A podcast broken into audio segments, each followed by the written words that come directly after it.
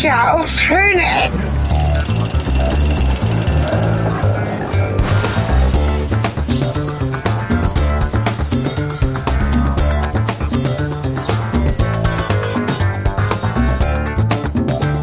Willkommen und zurück zu einer neuen Folge von Schöne Ecken. Willkommen einmal von Sven, hallo. Von Nelis. Ja. So, den lass dich jedes Mal auflaufen und mach das gar nicht bewusst. Ja, wir müssen, sag mal, nein, müssen wir nicht. Wir sind ein Hobbyprojekt. Wir müssen nicht professionell sein. Ich habe in den letzten 5 Folgen gesagt, es ist Frühling. Ja, immer noch Frühling, aber irgendwie mit dem wirklichen guten Wetter sind wir dieses Jahr noch ein bisschen geschunden. Also so ganz toll. Letztes Mal war es sehr heuschnupfenlastig. Ich habe sehr geschnieft und genießt. Das tut mir sehr leid. Und die Folgen zuvor haben uns dann ja doch nachhaltig im Regen und Schnee stehen lassen.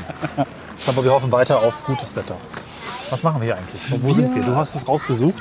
Genau, ich habe es. Deswegen mache ich die Öffnung. Was heißt rausgesucht? Credits gehen da an der Stelle an meine liebe Frau Schwester. Grüße an dieser Stelle, wenn sie das jemals hört. Die hat mich nämlich irgendwie darauf hingewiesen, dass es hier, weil ich ihr vorgeheult habe, wir würden so gerne mal in Bergwerk gehen. Und wir wollen ja auch irgendwann mal in 1000 Jahren nach Berchtesgaden. Das Salzbergwerk da. Und dann sagte sie, ja, hier wart ihr schon in Mendig in den Lavakellern. Basaltkellern. Und ich so, was? Nee. Was ist das? Und dann habe ich mir das angeguckt und dachte, oh cool. Es gibt hier unter der Stadt Mendig also Mendig liegt oberhalb oder im Norden am Anfang der Vulkaneifel. Wir sind auch nicht weit vom Laacher See, was ja auch ein Vulkansee in dem Sinne ist.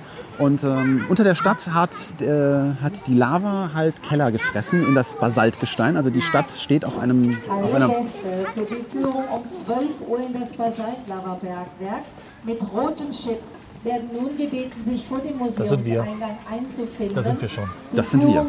In wenigen Minuten. Da ist unser Ruf. Ja, auf jeden Fall, wir gehen jetzt runter in diese Keller. Leider nur mit Führung. Wir werden mal sehen, wie wir da Material rausbekommen. Ich bin gespannt. Ich bin ja so ein Bergwerksfan. 5 Quadratkilometer Höhlen, habe ich gehört. War das so, ne? 5 Grad? 5 Quadratkilometer. Ach so. 5 Grad vielleicht auch. 5 Grad vielleicht auch. Ja, ich habe jetzt meine Stoffjacke, die ich noch mit hatte, jetzt nicht nochmal dazwischen gezogen. Also ich hoffe mal, da unten ist es... Ich weiß es nicht. Ich gucke mich mal um. Die Leute sind ähnlich angezogen wie ich, wobei ich sehe ein paar Daunenjacken. Ich weiß nicht, was sie drunter haben. Ja, man weiß es nicht. Ich habe nicht viel drunter. Am 8. August 2005 800.000 Besucher. Wir haben ja gestern ein bisschen die Imagefilme geschaut. Da waren noch 750.000 aufgeklebt. Es geht also voran. Immerhin aktualisieren sie es. Ja. Nicht so wie die ehemalige Metzgerei oder Bäckerei, an der ich auf dem Weg zur Schule früher mal vorbeigekommen bin, die 10 Jahre, die ich zur Schule gefahren bin, immer 25-jähriges Jubiläum hatte. Ja. Und siehst du, die Gestaltung ist auch schon so gebaut, dass auch ab der Million noch genug Platz ist für die 1 vorneweg. Natürlich. Ne? Oder auch bis zu 9.999.000 liegt das alles hier noch klar. Natürlich. Das ist gut. Hier gibt es eine ganz lustige Sammlung an... sitzenden Statuen. Ja, das müssten diese Basalt unter anderem Statuen sein. Hier ist ja irgendwie, die machen wohl viel mit Künstlern oder so auch. Wobei, das weiß ich jetzt nicht, ob die speziell jetzt... Ich weiß nicht, wie sieht Basalt im Regen aus? Im Regen sieht ja jeder Stein dunkel aus, deswegen... Ich bin etwas beruhigt bei solchen Attraktionen, wo man sich vorher Imagefilme anguckt, dass die Realität irgendwie angenehmer ist. Nicht so... cheesy wie oftmals ein Film ist. Also leider sind viele Imagefilme, wir haben es ja öfter schon mal vorher gehabt, so dass einem dann doch ein bisschen Lust vergeht hinzugehen, auch wenn es vielleicht vor Ort sehr liebevoll und gut gemacht ist. Das werden wir sehen. Also es wirkt auf jeden Fall modern und auch ganz interessant und schön bisher. Gestern Abend ist mir ein bisschen so die Lust vergangen. Oh Gott. Ja, ich bin mal wirklich gespannt, weil also die Führung soll 60 bis 70 Minuten irgendwie gehen, ja. Ob das auch genug da unten gibt, was man halt wirklich sehen kann. Oder ob das jetzt einfach nur so, hier ist ein Gang und noch ein Gang und noch ein dunkler Gang und vor allem, wie dunkel das da unten ist. Ja, so, ne? Ja. 29, Ende. Ja. Und du raus. So, aber nein, jetzt nicht mehr. Kurze Erklärung. Die Führung hat gerade begonnen quasi und wir haben erstmal gelernt, dass wir nicht in die Eingangshalle gehen, wo wir gerade die Tickets gekauft haben, sondern 250 Meter die Straße runter oben. Einen anderen Einstieg zu finden in die unterirdischen Lava. Aber das hättest du gestern schon im Imagefilm lernen können. Da hat mich die Musik abgelenkt. Ach so. Ich habe nur... Welcher von diesen 5 Imagefilmen, die wir geguckt haben? Der mit der treibenden Musik und dem Umf-Effekt in der richtig. Theoretisch klassischen Hans-Zimmer-artigen Trailer-Musik. Stimmt, der hatte immer eine durchgehende Musik. Normalerweise wechseln diese Imagefilme ja alle 23 Sekunden irgendwie ihre... Können wir einen kurzen Part daraus einspielen? Ja, lass uns das machen. Wobei ich irgendwann erleichtert war, als sie dann auch diesen Imagefilm, wir hatten das gestern ein paar Mal, uns aus dem Loop entlassen haben, wird ja gern gemacht, dass wenn die Musik nicht so lang ist wie der Film, im Mittelteil irgendwas vor sich hin geloopt wird und dann irgendwann merkst du, hey, ich bin gefangen im gleichen Musikteil, bitte gebt mich endlich frei. Und zum Schluss darfst du dann nochmal den Schluss des Songs auch hören. Ja. Das war, glaube ich, auch so. Das mache ich aber selber manchmal, schuldig. Ja, das darf man ja auch vielleicht einmal so quasi eine Strophe loopen, ist ja auch okay, aber wenn du irgendwie das so kurz hast und irgendwie 5-mal vielleicht das gleiche hörst. Ja, gut. Letztens habe ich einen Film geschaut, das war aber ein Kurzfilm, aus Gründen, wo sie im Hintergrund Atmosphäre, also der Geräuschkulisse einer, was weiß ich, See mit Vogel drin hatten und leider war das Loop mit 10 Sekunden lang, alle 10 Sekunden kam der gleiche Vogel wieder nach vorne, das war ziemlich anstrengend. Hm. Weil sich sowas leider auch zumindest in meinem Kopf sehr einbrennt, wenn ein markantes Geräusch regelmäßig wiederkommt. Vielleicht geht das nicht eben so. Exkursende.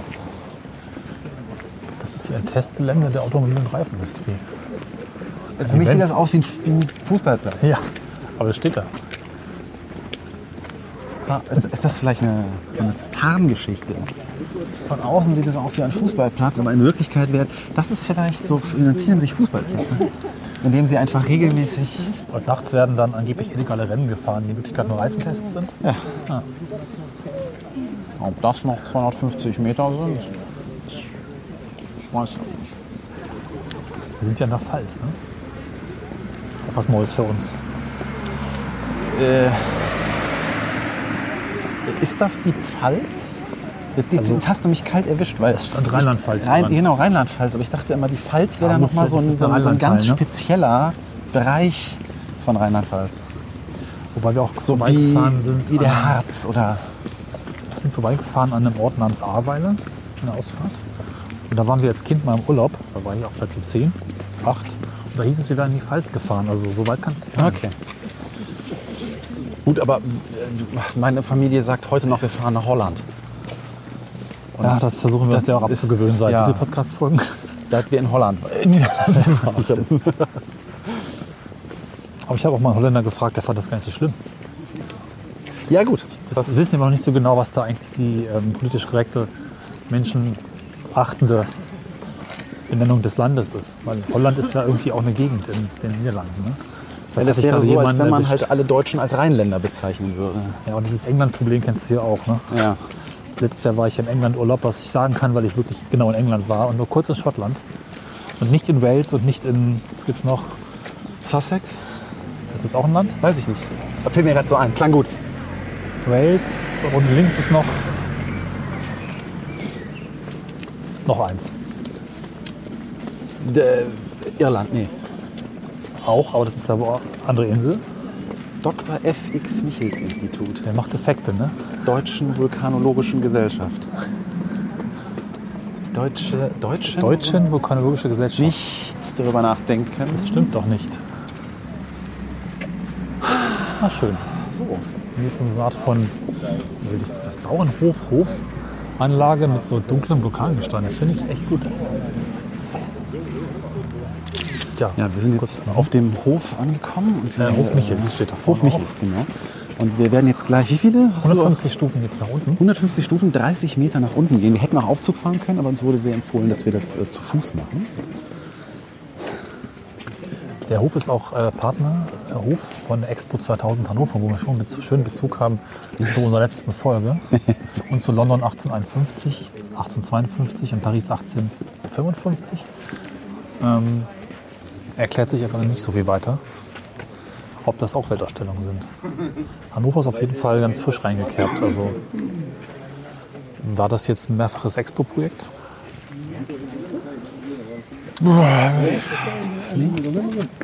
Betreten und Klettern verboten. Ich wollte nur das Thema wechseln, weil ich da überfragt bin. Ja. Ja, wir bekommen gleich noch einen Helm auf. Ich kriege noch mal einen Helm auf. Und war der freiwillig oder war der muss? Ich glaube, der muss. Ach, das noch. Falls alles zusammenbricht, dann hast du einfach nicht ganz einen platten Kopf und kann konserviert werden. Und das Problem, das sich hier in Mendig immer gestellt hat, ist, dass wir hier Achtung, Achtung, eine Durchsage aus der Schöne Ecken Schattenredaktion. Ja, wir sitzen im Warmen und begleiten euch jetzt wieder mal ein wenig aus dem Off, denn wir müssen ja kommentieren, was ihr da oder was wir da jetzt erklärt bekommen. Genau, Führung ist immer so ein bisschen schwierig, weil nicht immer gut zu verstehen. Zwar sehr stilvoll und oft auch sehr liebevoll gemacht, aber für den Podcast bedingt geeignet. Wir hatten es, glaube ich, schon mal woanders gesagt. Manche Orte lassen sich dann eben damit Führung erreichen. Aber jetzt sind wir erstmal... Genau. Hier an dieser Stelle, oder wir erinnern uns einfach nochmal zurück daran, dass wir uns dieses wundervolle Modell angeschaut haben, der Stapelung und Schichtung von dem ganzen Gedöns unter uns. Ja, ich fand dieses Modell wirklich super schön, weil das war mal total anschaulich, wo es jetzt gleich hingehen wird, und das hat auch so ein bisschen, ja, mulmiges Gefühl bei mir ausgelöst. War das bei dir auch so? Ja, so schon so, das sieht ja alles irgendwie ein bisschen fragil aus, natürlich vielleicht mit so was Holz, was gibt's, noch ein bisschen fragiler, aber man hat wirklich gesehen, was für eine schwere Schicht an Gestein über dem ausgehöhlten Teil lagert. Ja, also ihr müsst am besten mal das Foto angucken, was jetzt der Podcatcher bei euch anzeigt, oder auf schöne-ecken.de gehen, da findet ihr das Foto auch von dem Modell, auf das wir jetzt blicken. Und da wird dann einem halt klar, dass da oben diese Stadt Mendig drüber liegt, und dann kommt so eine Schicht aus 20 bis 30 Meter Bimsstein. Und dieser Bimsstein, den kennt man ja, weil hat man sich früher so in den 80ern irgendwie die Fuß, der ist das. Hornhaut da von den Füßen runtergekratzt. Dazu. Ja, genau. Das ist so ein ganz leichter, sehr poröser, überhaupt nicht stabiler Stein, und der gibt auch dieser Erdschicht überhaupt gar keine Stabilität, sondern darunter ist halt ein erkalteter Lavastrom, der auch nochmal so, 30 bis 50 Meter hoch ist, meine ich mich zu erinnern. Und der ist halt von Menschenhand ausgehoben worden. Also da haben sich laut unserem Führer, der uns da alles erklärt hat, haben sich da Frauen und Kinder vor allem halt dann durch diese Bimssteinschicht hindurch gegraben, so spiralförmig nach unten. Dann wurden die Wände mit Steinen ausgekleidet und mit Balken abgestützt, und dann hat man da halt die Leute runtergeschickt. Dann sind sie auf den Basalt da unten gestoßen. Also Basalt ist erkaltet. Haben die Kinderskelette entfernt. Genau, also Basalt ist erkaltete Lava eines Vulkans, und die wurde dann Stück für Stück aufgehauen und dann da unten ein richtiges Gewölbe gezimmert. Das sieht so ein bisschen aus wie so Dämmmaterial, als ob man quasi auf der ausgehöhlten Schicht nochmal so eine gemütliche Schicht Dämmmaterial draufgelegt hätte, damit's kuschelig ist, was es, wie wir mittlerweile wissen, dann auch nicht so ganz ist. Ja, mich beruhigen ja ohnehin so Puppenstuben-Querschnittmodelle aus irgendeinem Grunde unheimlich. Also ich gucke mir die unglaublich gerne an. Ich weiß auch nicht warum. Also das ist einfach, ich finde das total schön, so einen Querschnitt durch irgendwas Mehrstöckiges zu sehen. Das stimmt, und wenn es dann auch noch so schön in Schichten geordnet ist, dann kriege ich so eine ganz entspannte Zen-Ruhe dabei, wenn ich da drauf gucke. Das muss irgendwie so ein Spleen von mir sein. Liebe Hörer, wenn ihr was für uns tun wollt, vor allem für Sven, dann sucht doch mal nach einem schönen Puppenhaus-Querschnittsmodell mit am besten noch so verschiedene Körnerschichten, die irgendwie... weiß ich nicht, das Puppenhaus auf dem Bergwerk. Vielleicht gibt's das ja. Das wäre eine Idee. Also lustig war halt, dass man erst um 1850 herum, also man muss wissen, um 1350 beziehungsweise sogar schon früher startete der Basaltabbau halt da in Mendig, und erst um 1850 herum konnte man aus dem Bimsstein da drüber, der war halt wertlos um 1350, also erst 500 Jahre später konnte man daraus halt Leichtbausteine fertigen. Bis dahin war diese ganze Schicht halt völlig nutzlos. Wenn man damals schon Leichtbau gehabt hätte, wäre wahrscheinlich diese Bimssteinschicht noch wertvoller gewesen als das Basalt darunter. Und mit dem Basalt, erinnerst du dich noch, was die Hauptabnahmequelle davon war oder was die Hauptherstellungsgeschichte war? Ja, Mühlsteine, ne? Ja, genau. Das ist auch, muss man sich mal... Das Mühlsteinmaterial. Der Lavastrom ist 200.000 Jahre alt, der da zu Mühlstein verarbeitet wurde. Also das ist mal richtiges Urbrot oder Urkornbrot. Und das ist halt wild. Da wurden... 60 Millionen Tonnen Basalt, also 60 Millionen Tonnen Mühlstein. Siebhirn. Ich habe mich gefragt, ob das dann die Weltproduktion, also wahrscheinlich nicht, die deutsche Produktion wahrscheinlich auch nicht, die lokale Produktion an Mühlstein ist, die werden wahrscheinlich nicht überall aus Basalt sein. Also wenn ich die Mühlsteine bei uns hier irgendwie im Kopf habe, dann sahen die noch ein bisschen heller aus. Wahrscheinlich gibt es da verschiedene Materialien. Wahrscheinlich gehen die auch aus Granit, kann das sein? Ich weiß es nicht. Wie schwer ist eigentlich ein Mühlstein? Ein Mühlstein wiegt etwa 2 Tonnen. Okay, also... Ach ja. Wissen wir Bescheid, mit ein bisschen Verhau. Also wir haben ja gelernt, dass die Mühlsteine da unten auch direkt in Form gehauen wurden. Also die wurden nicht jetzt als Quader nach oben transportiert, sondern jedes Gramm, was die da von Menschenhand hochziehen mussten, war halt wertvoll. Deswegen wurden die direkt unten in ihre Form gehauen. Deswegen gehen wir davon aus, dass da noch so 30% Verschnitt wahrscheinlich bei war. Also 60 Millionen Tonnen Basalt, würde ich jetzt sagen, da haben die, mein Gott, das kann ja nicht sein, 20 Millionen Bühlsteine. Schönen Dank auch. Ja. Nein, da ist ja auch noch Baustoff draus gebaut. Und also es waren nicht nur Mühlsteine, aber die Mühlsteine waren quasi so das, was man am einfachsten herstellen konnte und am schönsten und kompaktesten halt verkaufen konnte. Mussten die regelmäßig ersetzt werden, so wie Druckerpatronen? Dann wurden die schön teuer? Ja, klar. Die haben sich abgenutzt, natürlich. Die haben sich ja gleichmäßig abgenutzt und irgendwann waren die halt so dünn. Das ist wie wenn du heutzutage ein Tête du Mont isst, so diesen Kurbelkäse. Ah, ja, das ist wenn du gut. Den runterschrabbelst, ja. Ne, irgendwann bist du dann unten an der letzten Wachsschicht und dann bist du traurig, weil dann ist Silvester meistens vorbei. Ja. Ich glaube, wir sollten mal langsam nach unten gehen, oder? Ja, wir sollten auf jeden Fall jetzt mal nach unten gehen. Das verpasst wir hier unseren Einsatz. Ach, das ist eine Wendeltreppe. Ach geil, das ist wirklich ein langer Gang, der einfach absolut in die Tiefe führt. Okay. Boah, krass. Vielleicht mal kurz ein bisschen aufholen. Also wir haben gerade schon ein bisschen Mist erzählt. Im Prinzip wurden die Keller nicht von der Lava geformt. Also schon irgendwie auch eingerichtet, aber durch Bergbau, durch Abbau von Gestein sind sie entstanden, ne? Das ist nochmal eine wichtige Korrektur und auch für euch, um das euch vorstellen zu können, dass nicht die Lava irgendwie was rausgespült hat. Ja.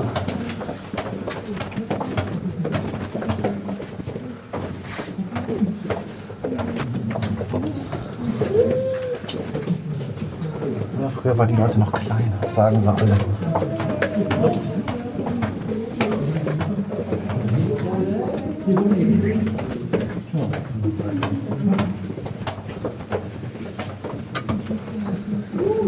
Deswegen Zahn an der Wand.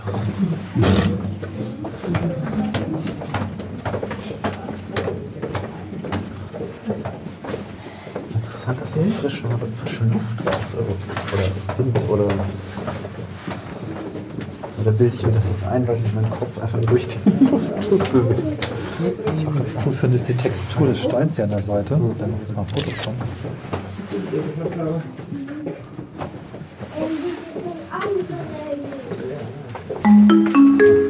Genau, wir sind unten angekommen, lassen den Führer mal so ein bisschen im Hintergrund sprechen, weil das eben, wie gesagt, für euch nicht so perfekt verständlich ist und beschreiben bei unsere eigenen Erfahrungen. Ne? Also wir sind in dieser großen Halle, du hast schon gesagt, 30 Meter hoch, mit so relativ dünnen Stützen, immer wieder abgestützt und so ganz stabil ist das auch nicht immer, haben wir ja auch erfahren. Ne? Nee, vor allem, dass ja damals 1350 noch keine große Statikerfahrung da war. Genau, da hat man einfach in 6 Meter Abstand, wie immer sie drauf gekommen sind, haben sie irgendwann mal eine Höhle ausgehöhlt und dann haben sie ein bisschen mehr als 6 Meter genommen und dann ist es bums zusammengefallen. Dann hat er diesmal nichts gesagt. Also letztes Mal, als wir alle gestorben sind, Moment, nicht. Also es ist halt wahrscheinlich schon irgendwie Try and Error, diese Abstände halbwegs rauszukriegen, wie das eben hält. Ne? Und muss ich das so ein bisschen so vorstellen, diese Bimsstein, ich habe es einfach mal erzählt, ist dieser typische deutsche Fußgängerzonenstein, so ein bisschen sechseckig, durch das Erkalten der Lava ist der entsprechend in bestimmte Formen, nicht gesprungen, aber in solche größeren Steinblöcke letztlich erkaltet, die dann auch, ich es richtig verstanden habe, eben auch teilweise eher locker beieinander liegen, aber durch den Druck der drüber liegenden Etagen und Ebenen zusammengedrückt werden. Das hält normalerweise. Genau. Allerdings muss man dann ab und zu mal prüfen, ob es noch so ist und dann geht so ein netter Statiker mit dem Hämmerchen die Decke entlang und macht nach Gehör Klopfzeichen, ob das alles noch die Festigkeit hat, die es haben muss. Ja, also das Witzige ist ja, die Natur, die strebt ja quasi zu einer Art von natürlicher Perfektion und dass diese Steine vornehmlich in so Sechsecke dann beim Erkalten zerbrechen, weil man muss sich ja vorstellen, Lava ist heiß und wenn sie erkaltet, dann zieht sie sich ein bisschen zusammen, dabei entstehen Leerräume und das sind halt dann diese Ritzen, die dabei beim Brechen entstehen. Sieht man auch oft in Salzwüsten, wenn da oben drauf die Kruste so trocken wird und das sind halt oft Hexagone, weil das halt eine sehr stabile, natürliche Form ist.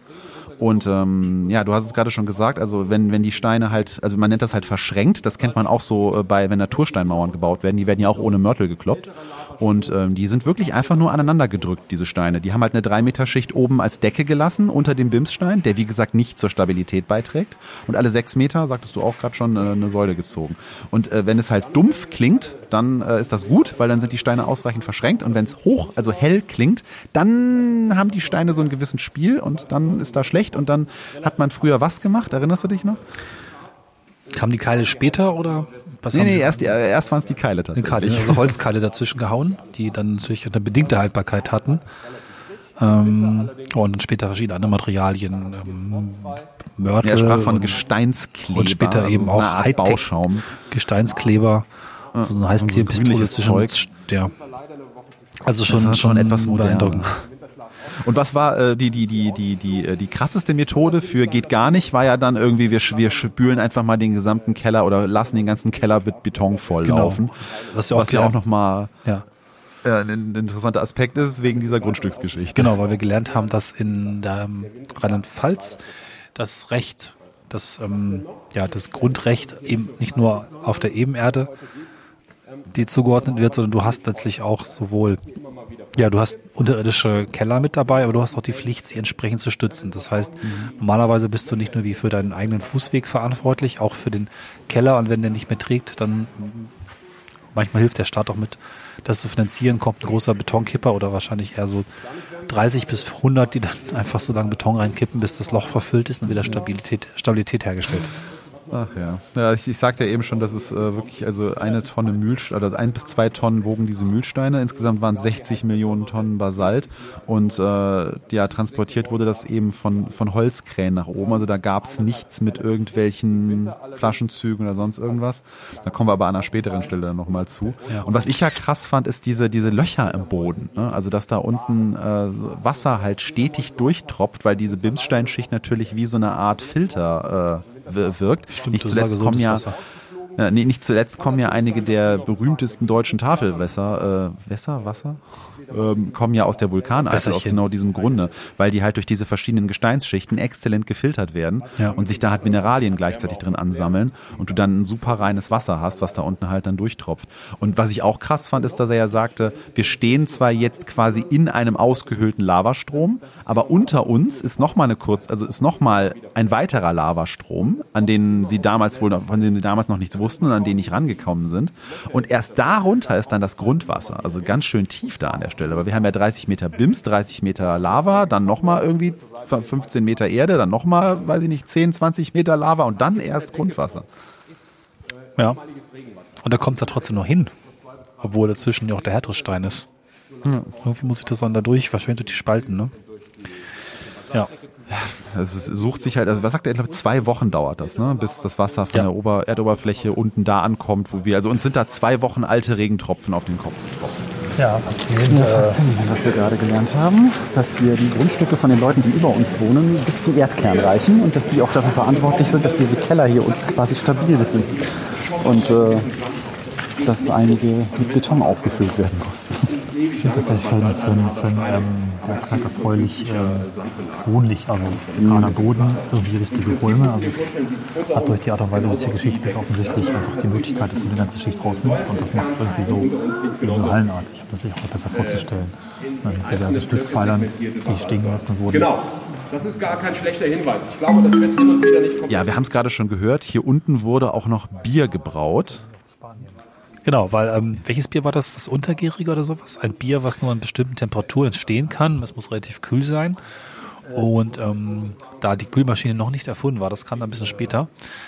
Und der Bergbau, glaube ich, schon halbwegs durch war, hat man sich dann, wann war das, auch so in 20er Jahren oder zur Jahrhundertwende, zur vorletzten, überlegt, ja, kann man doch ans prima so mehrere Brauereien ansiedeln, also erstmal eine und dann mehrere, um bei der perfekten Temperatur dieses spezielle Bier, ich habe jetzt leider nicht mehr im Kopf, welches das war, vielleicht hast du es notiert, herzustellen. Und dann gab es eben eine Kellerbrauerei. Ja. Das 1850 wurde das Bier erfunden, also diese Art der untergärigen Biere, und die waren halt für die Region sehr berühmt, also Kölsch quasi, sagen wir mal. Ach, dieses Plörbier ist das, oh Gott. Ich meine schon, ja. Also untergäriges Bier müsste. Jetzt muss ich mal live hier gucken. Das ist ja peinlich hier. Untergäriges Bier. Gut, dass wir im Trockenen mittlerweile sitzen. Gut, dass wir ein Netz haben, und das gab es unten nämlich nicht. Oh, jetzt bin ich bei irgendeinem Kraft-Bier-Magazin gelandet hier. Unser Google macht dasselbe, ja. Hopfenhelden, ne? Oh, Werbung. Na toll. Und ich freute mich gerade, als ich die Werbung nicht kriege. In dem Moment ploppt sie rein. Ja, bei mir auch.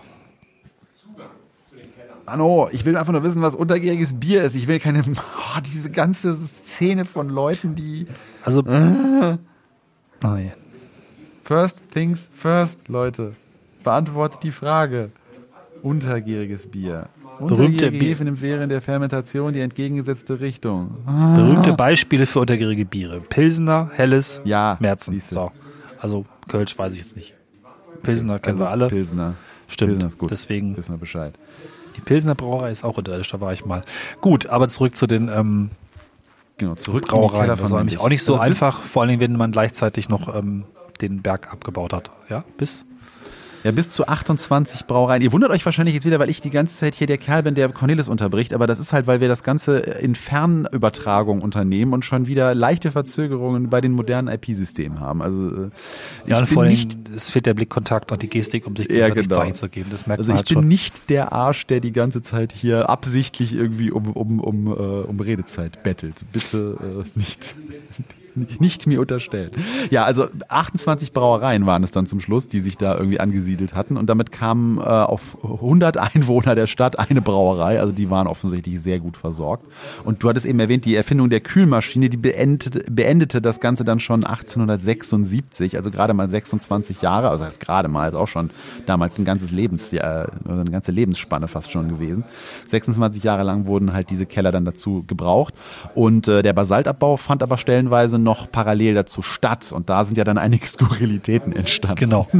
Ist auch naheliegend, ne? Da, nach einem langen Tag Bergbauen, da lag das Bier dann da auch rum. Ne? Und warum sich nicht bedienen? Ne? Und es gab dann auch große Probleme mit Bergarbeitern. Wahrscheinlich nicht nur, dass sie am nächsten Tag nicht zur Arbeit erschienen sind, wie wir gehört haben, sondern wahrscheinlich auch, dass es vielleicht da auch Unfälle gab, denn so einen betrunkenen Arbeiter, der Leiter hochklettern versucht, das ist auch nicht so toll.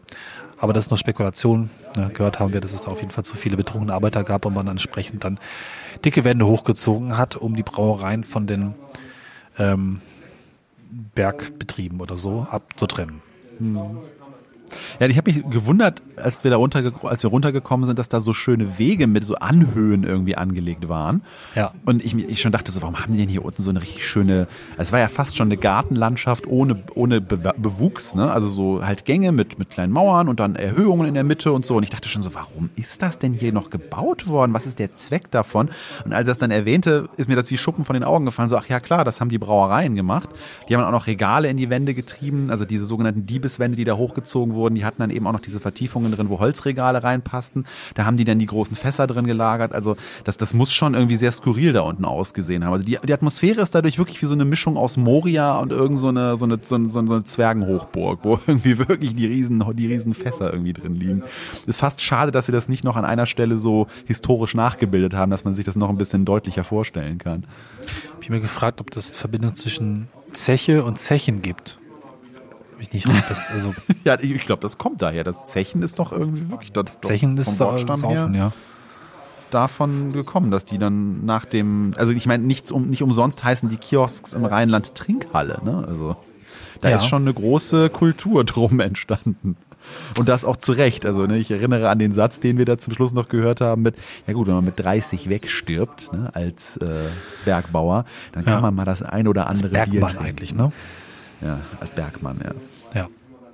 Ja, die Mauern mussten auch sehr dick sein, weil diese Bergmänner natürlich auch entsprechendes Werkzeug hatten, um etwas kleinere Mauern, die es vielleicht zuerst auch gab, man weiß es nicht mehr, umzuhauen und sich den Weg zum Bier freizuschlagen, weil, ne, buff weg. Ja, die Dinger, die waren wirklich, oder sind wirklich so dick wie Stadtmauern und, das ist mir sofort klar gewesen, warum, aber unser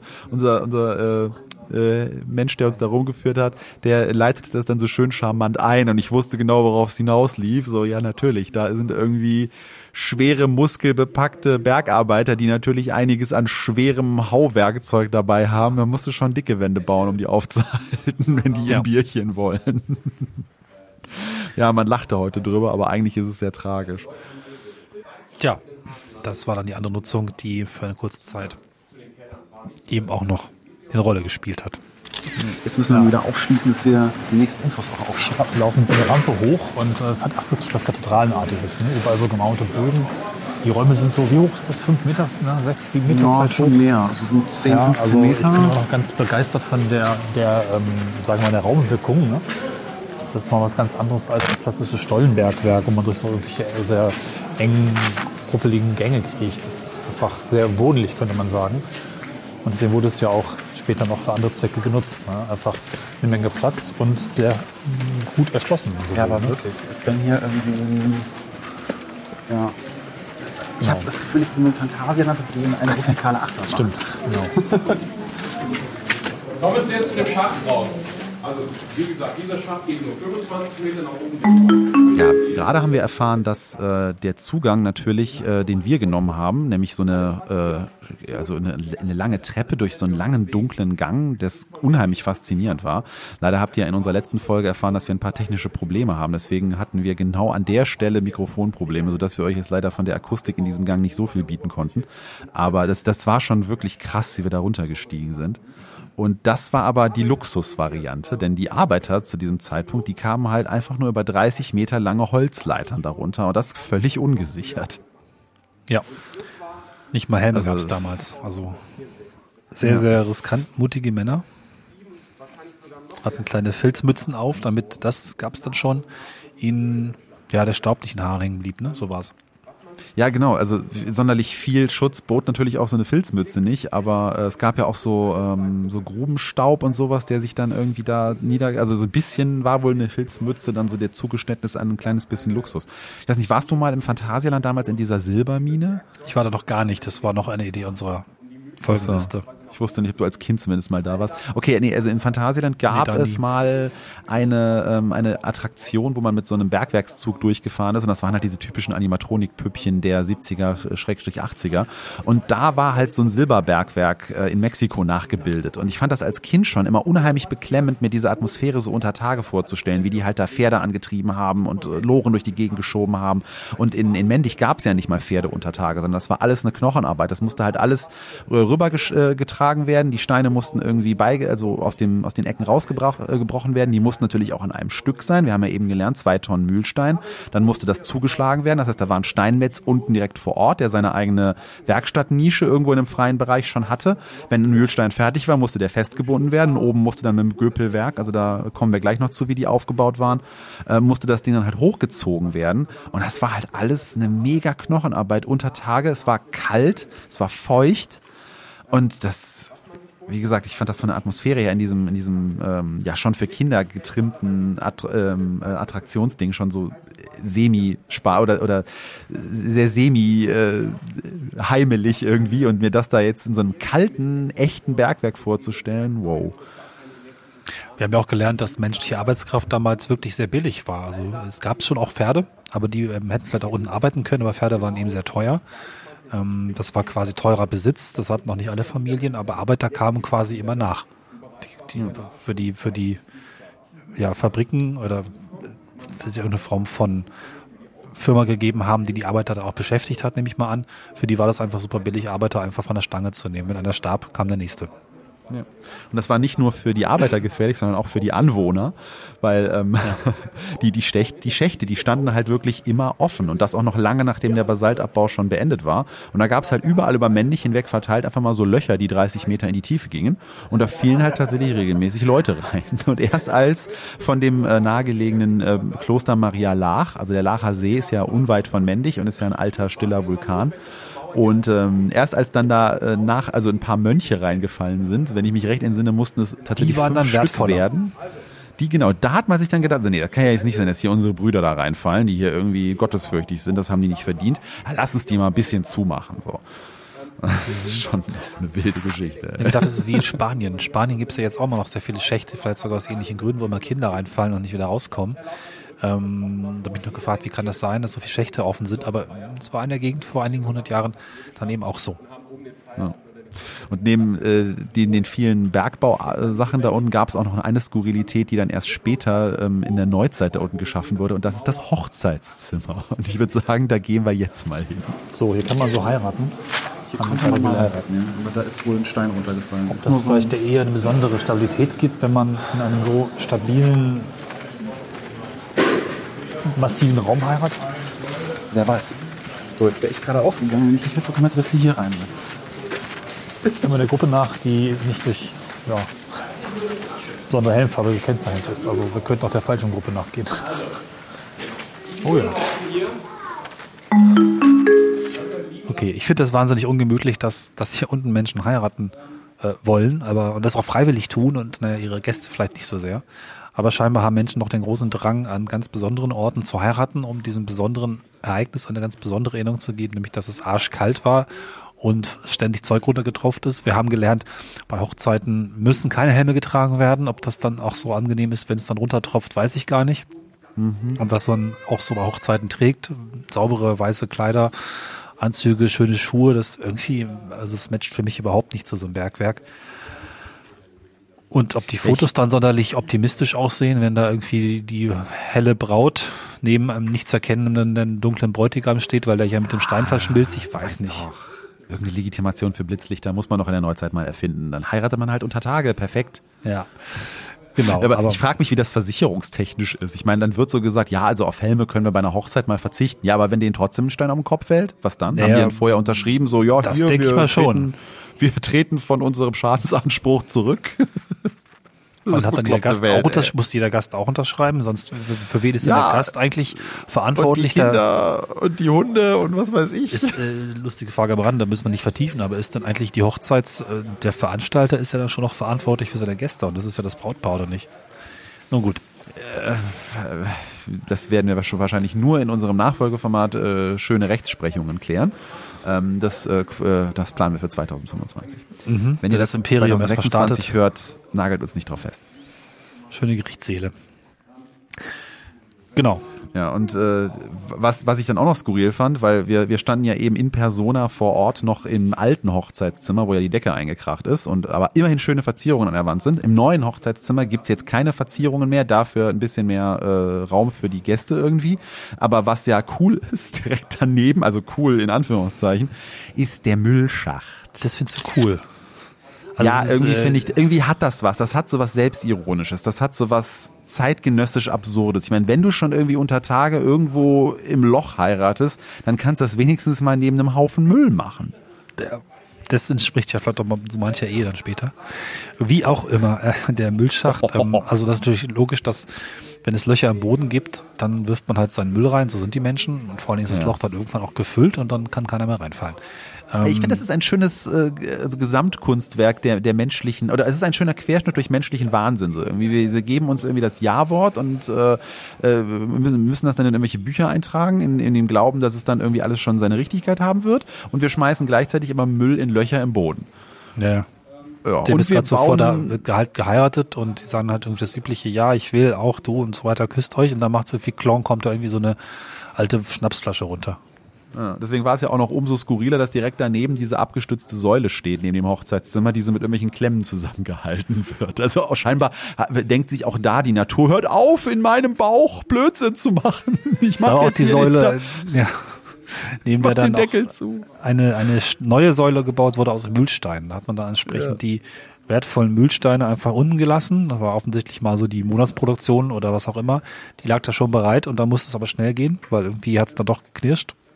Und hat man einfach die Mühlsteine aufgestapelt neben einer Säule, die zu zerbrechen drohte, um das abzustützen. Ja. Ja, es ist allesamt irgendwie sehr skurril. Genau, ja. Beim Müll vielleicht noch interessant, dann lässt sich auch Archäologie betreiben, denn das Gute war, dass der Müll weiter unten, also auf der Höhe, wo wir langgelaufen sind, nicht voller Plastikmüll war, sondern so ein bisschen, ich weiß gar nicht, was das dann genau ist, Holz ist ja auch vielleicht schon ein bisschen weggerottet, also irgendwie noch ein bisschen, sagen, schöner. Also wenn man weiter hochgeguckt hat, konntest du entsprechend auch sehen, da kamen dann die Plastiktüten und irgendwelche Verpackungen, die eben nicht wegrotten. Der Müll wirkte unten noch sauberer, will ich irgendwie gar nicht. Sedimentschichten, Anordnungs-, Stillleben, Kunstwerk, Installationsding für Müllgeschichte. Also. Genau, das wäre eigentlich auch mal ein spannendes Ding, wenn man das einfach mal bewusst öffentlich macht, irgendwo so eine Müllsäule, wo einfach jeder mal immer wieder was oben drauf wirft und dann kann man einfach die Jahre verfolgen. Irgendwann kommen dann so die Akkus und die Smartphones und was nicht noch alles kommen mag. Ist wahrscheinlich schon Kompost drin und obendrauf stapelt sich irgendwas kompostierbar. Ich habe kürzlich auf Twitter so ein schönes Bild von einer angespülten Margarinedose, die irgendwie 2001 abgelaufen ist und noch aussah wie am ersten Tag. Gab es nicht auch was von Entchen, die so Badeentchen, die irgendwie schon 30 Jahre unterwegs waren, weil die einfach relativ robust sind, ein bisschen dickeres Plastik und einfach schlichtweg nichts daran passiert? Noch von der Titanic. Ja. Damals schon Gummienten? Nee, ich glaube nicht, weil Plastik gab es erst nach dem Zweiten Weltkrieg. Titanic war davor. Die waren wahrscheinlich aus Messing, die Enten, oder aus Porzellan, ja, ist so schwer. Wenn man da schon kleinen Hausmüll in die Schächten reinkippt, die Titanic passt jetzt nicht rein, aber Autowracks wurde uns vom geschulten Fachpersonal, was vor Ort war, erzählt, hat man auch schon in den Schächten gefunden. Also entweder, weil Leute irgendwie nachts besoffen da reingefahren sind und sich dann noch irgendwie da rausretten konnten oder eine bewusste Entsorgung. Wer weiß. Ja. Ja, Hochzeiten und Müll. Das Leben auf kleinstem Raum. Ich finde es krass, dass die Akustik hier relativ gut ist, dafür, dass es eine große Halle ist. Ne? Ich glaube, da kann man auch Konzerte machen. Ne? Ja. Das bestimmt auch mal. Ja, so Drone-Konzerte für irgendwelche Ambient. Oh ja, schön. Jetzt können wir auf jeden Fall, wir schnaufen jetzt wieder die 30 Meter durch die Bimsstein-Schicht. Ich habe ja nach oben. Dann bimsen wir uns mal nach oben. Ich möchte historisch festhalten, dass wir uns gegen den Aufzug entschieden haben. Ja. Also, wie war dein Gefühl da unten so? Schon ein bisschen beklemmt, aber ich habe ihm vertraut, wenn er gesagt hat, dass es wahrscheinlich hält. Ich auch. Also dass es eigentlich halten müsste und seine ganzen Konjunktive und so weiter. Wir sollten, glaube ich, mal kurz nach links gehen, hat er gesagt, um uns noch einen Hebeberg anzuschauen. Willst du das noch gucken? Ja, ist jetzt gerade so gutes Wetter draußen. Genau. Okay, also wir gehen jetzt noch eine Hebevorrichtung angucken.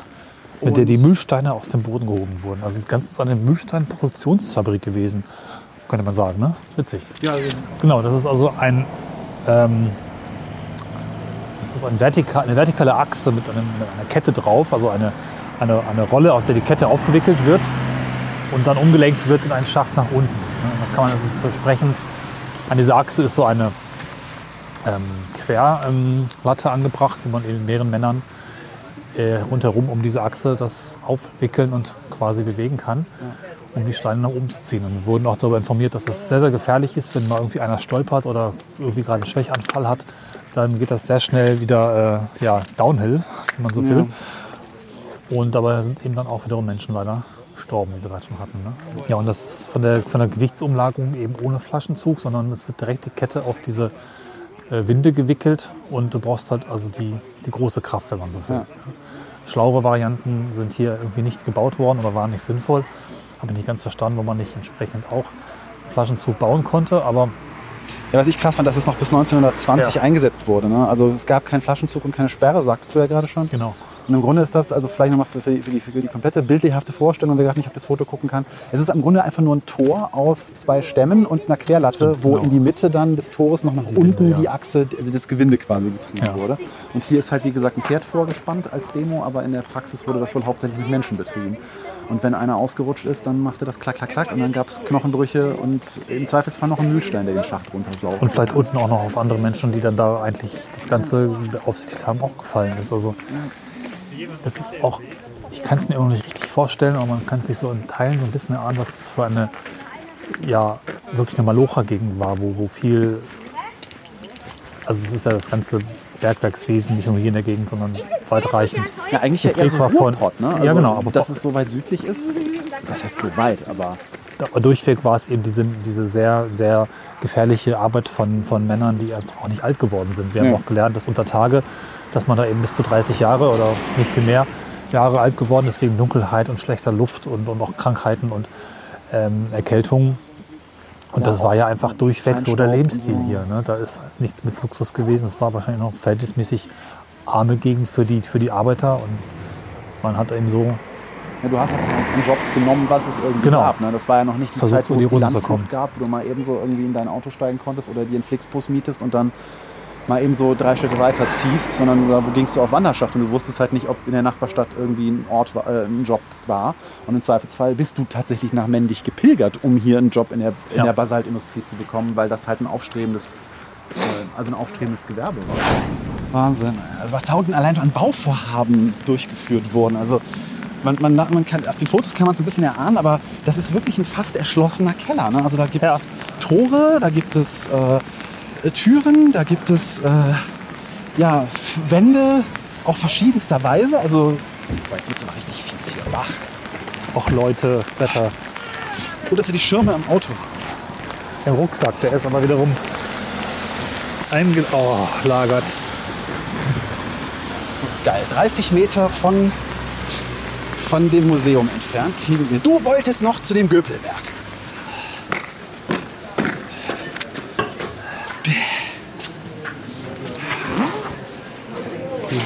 Optimal. Das ist heiß wie... Hui. Wir kommen in den Raum, der eben noch voller Rums und Bums war, und werden uns auf einen dieser Basaltsteine setzen, die aus Plastik sind.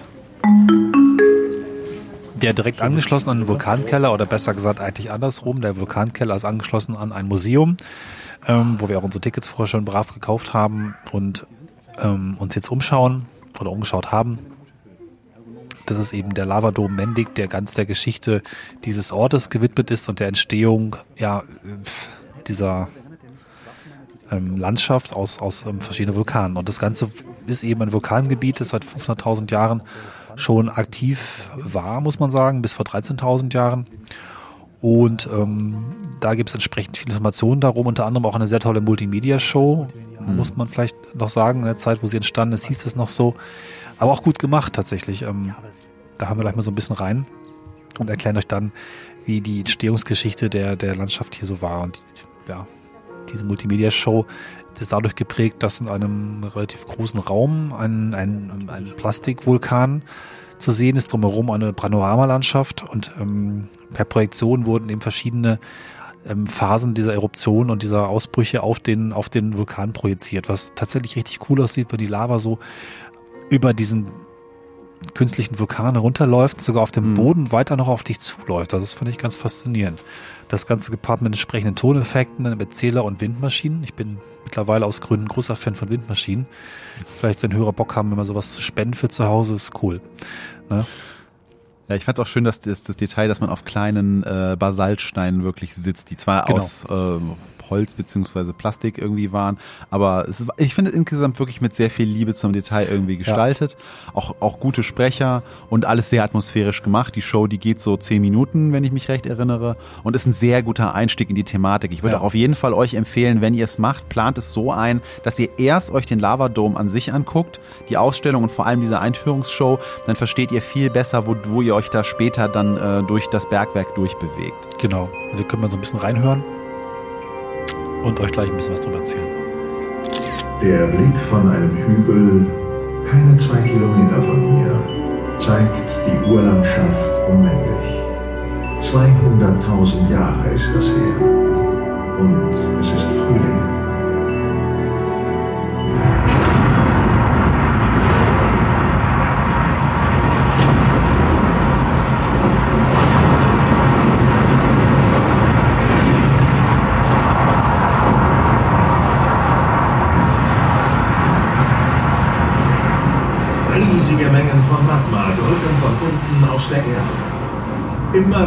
Ja, was ihr eben nicht gehört habt, der Sprecher erklärt eben dann auch in sehr schöner Stimme und sehr sonor.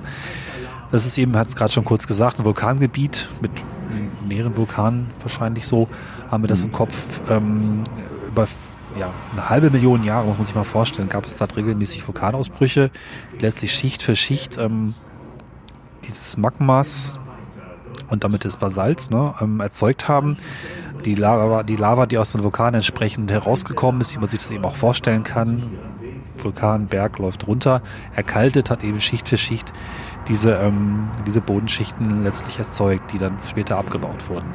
Das Interessante ist letztlich aber, dass eben nicht nur normale Vulkanausbrüche passiert sind, sondern vor 13.000 Jahren gab es einen weiteren gewaltigen Ausbruch, wo eine unterirdische mal ganz kurz, eine Wasserdampfexplosion passiert ist, weil heißes Magma in Kontakt mit Grundwasser gekommen ist. Kann man sich vorstellen, heiß, Wasser, das rumst ziemlich gewaltig, und das ist dann kein Vulkanausbruch, wenn man ihn so kennt, mit Lava, die herausspritzt, sondern es gibt eine Eruption, wo eben genau dieses Bims und Ascheteilchen nach oben geschleudert werden. Das ist dann tatsächlich über einige Tage passiert, bis zu 30 Kilometer in den Himmel hineingeschleudert.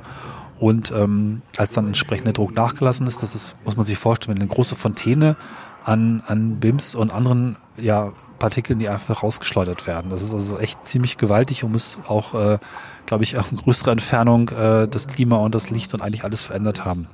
Und dann diese Ascheteilchen sind entsprechend runtergestürzt und haben dann die vorhin schon besprochene Bimsschicht erzeugt. Ne? So nochmal 30 Meter ungefähr war es, ne, Bims, was sich einfach durch tagelange Eruptionen auf alles draufgelegt hat. Also so kann man froh sein, dass damals, glaube ich, noch keine Menschen da gelebt haben. Selbst wenn sie da gelebt hätten, hätten sie dann da nicht mehr überlebt. Ja, und durch diese ganze Eruption hat sich unterirdisch ja ein Hohlraum gebildet. Das Gestein ist zusammengefallen und daraus entstand der Laacher See, der einer der größten Seen in der Region, ich glaube sogar der Pfalz ist. Also kein Vulkantrichter, sondern ja durch einen Ausbruch, wo sehr viel Material nach oben geschleudert wurde, sich unterirdisch eine Höhle gebildet hat, die entsprechend dann einen See, eine Vertiefung durch Zusammensacken gebildet hat. Das konnte man sehr anschaulich, sehr schön in dieser Animation auch sehen. Ja, der See hat eine Fläche von 3,3 Quadratkilometern. Also ist jetzt kein Meer, ne? Aber Meer haben wir halt in der Region nicht. Und dadurch ist er schon einer der größten da oben. Hat einen Umfang von 7,3 Kilometer und die maximale Tiefe von 51 Metern. Also da kann man schon drin tauchen, wenn man möchte. Ja. Also muss ich vorstellen, der See hat ja ungefähr das Volumen dessen, was unterirdisch dann rausgeschleudert wurde. Und ich hatte es irgendwo gesehen, jetzt nicht in dem Artikel, den ich gerade vor mir habe, 6 Kubikkilometer Material. Ja. So ungefähr. Also das ist schon... oder was noch mehr. Also auf jeden Fall eine große Menge. Man kann sich eben vorstellen, dieser ganze See, was sich da entsprechend verflüchtigt hat, hat sich dann einfach einmal über den Himmel herabregnend verteilt.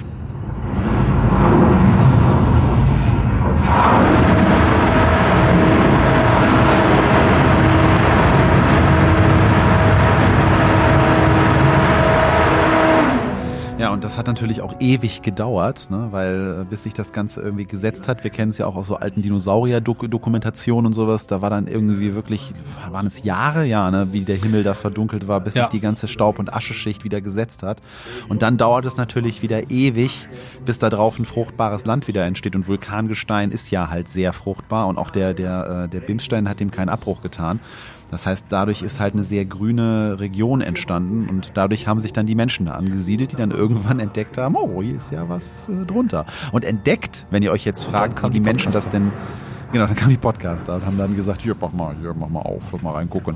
Nee, wenn ihr euch jetzt fragt, wie hat man denn mit den damaligen Mitteln entdeckt, dass unter einer 30 Meter dicken Bimssteinschicht ein sehr lukrativer Boden aus Basalt vorhanden ist.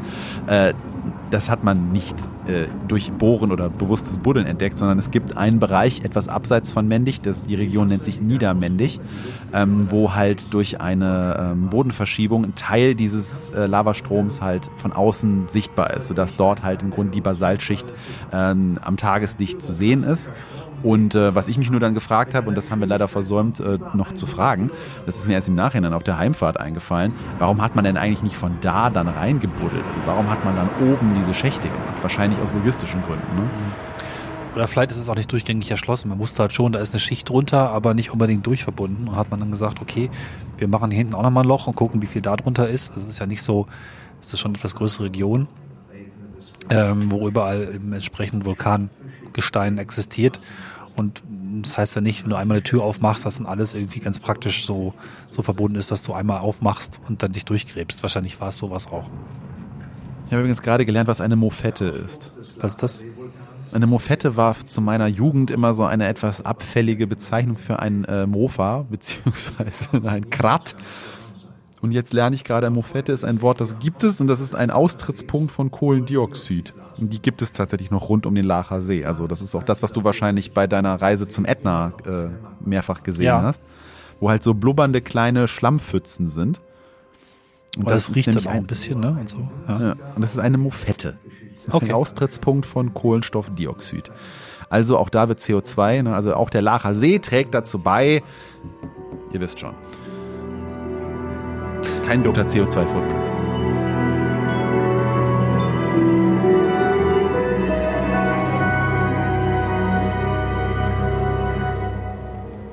Ja, also noch ein paar abschließende Worte zu der eigentlichen Ausstellung.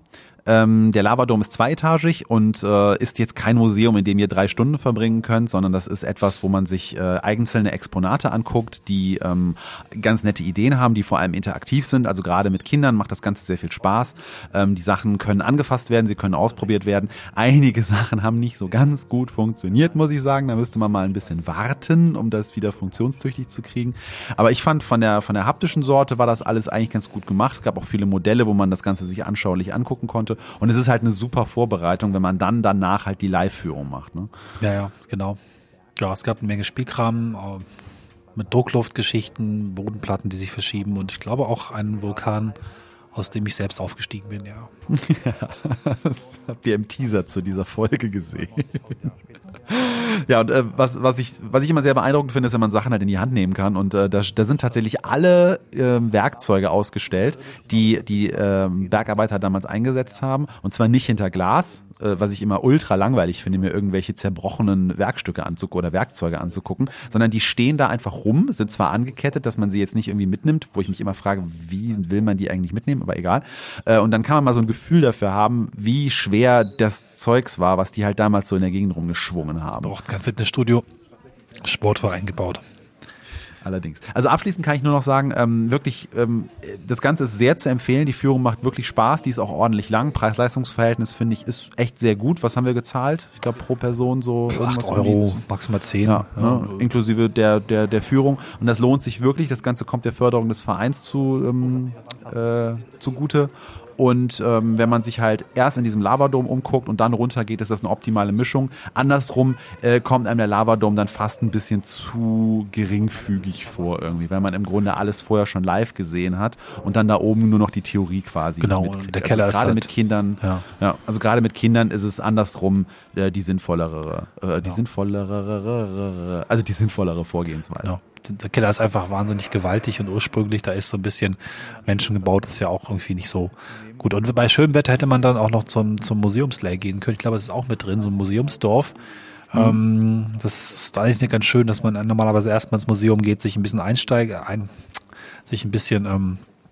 orientiert, dann einen Keller entsprechend runtergeht und eigentlich die große epische Geschichte hat und dann im Museumslay sich noch ein bisschen besser vorstellen kann, wie das Leben damals war. Aber das haben wir jetzt aufgrund von Wetter uns eben nicht mehr anschauen können.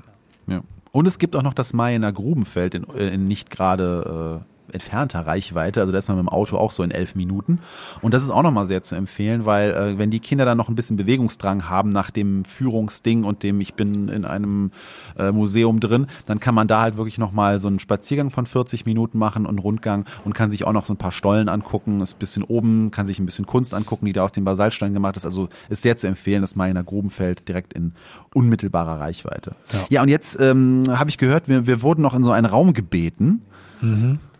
Ja, da müssen wir jetzt mal zurückschalten. Ich glaube, das sind jetzt ganz aktuelle Entwicklungen, die wir uns dann hier dokumentiert nochmal anhören. Ja, erklärt sich von selbst. Also ich glaube, wir waren auch danach ziemlich... Danach melden wir uns dann nochmal zurück. Ja, bis gleich.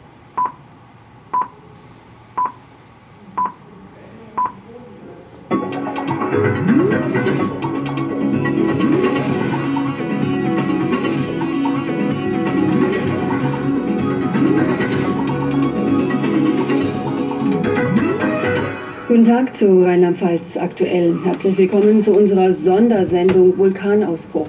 Sie haben es ja sicher schon gehört, die Situation in der Eifel hat sich dramatisch verschärft. Heute Morgen um 8:23 Uhr gab es den bislang größten Ausbruch. Der Krisenstab hat daraufhin die höchste Alarmstufe ausgerufen. In unserem ersten Beitrag fassen wir für Sie die Ereignisse des Tages zusammen. Dort, wo sich noch vor einer Woche der Laacher See befand, hat sich durch die zahlreichen kleinen Eruptionen der letzten Tage die Landschaft stark verändert. Die Eruptionssäule heute Morgen hatte eine Höhe von über 5 Kilometer und war damit mehr als doppelt so hoch wie die Ausbrüche der letzten Tage. Dabei wurden einige 100.000 Kubikmeter Asche ausgeschleudert. Kleinere Glutlawinen führten zur weiteren Zerstörung der Landschaft um den ehemaligen Laacher See. Für die Wissenschaftler des Erdbebenzentrums in Mainz sind die bisherigen Eruptionen jedoch nur als eine Art Räuspern des Vulkans anzusehen. Nach unseren Erfahrungen geht einer großen plinianischen Eruption ein Freihusten des Vulkans voraus. Auch bei vergleichbaren Vulkanen wie dem Mount St. Helens in den USA gab es vor größeren explosionsartigen Ausbrüchen zahlreiche kleinere Eruptionen. Zudem messen wir seit gestern stärkere Erdbeben in immer kürzeren Abständen. Allerdings kann niemand voraussagen, ob und wann diesen Anzeichen ein größerer Ausbruch folgt. Nachdem die Zone A schon seit 2 Wochen geräumt ist, hat heute Morgen der Krisenstab die Evakuierung der Zone B angeordnet. Wie hier in Mayen sind in der gesamten Zone B Polizei, Feuerwehr und Rotes Kreuz pausenlos im Einsatz. Die Bevölkerung wird bis 14 Uhr evakuiert sein, dann werden hier nur noch wenige Forscher und Journalisten sein. Seit heute Morgen gilt die Alarmstufe 1. Der gesamte Verkehr wird großräumig umgeleitet. Alle Straßen sind gesperrt. Der Flughafen Frankfurt ist geschlossen. Flugzeuge dürfen das Gebiet nicht mehr überfliegen. Die Binnenschifffahrt auf Rhein und Mosel ist für unbestimmte Zeit gestoppt.